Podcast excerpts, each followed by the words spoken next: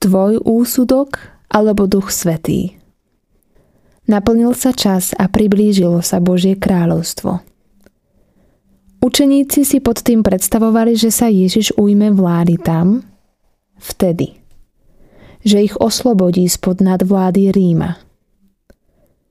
Mýlili sa. Čo ak si aj ty niečo z Ježišových slov zle pochopil? Si otvorený tomu, že si niečo milne predstavuješ? Si ochotný robiť pokánie a teda zmeniť svoje zmýšľanie? Po Ježišovom krste ho duch hneď začal viesť. Kto vedie teba? Duch Svetý alebo tvoj rozum?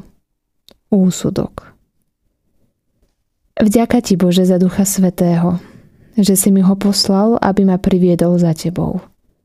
Vďaka, že ti môžem dôverovať. Že aj keby ma tiež hnal aj na púšť, že tam budeš so mnou a zvládnem to.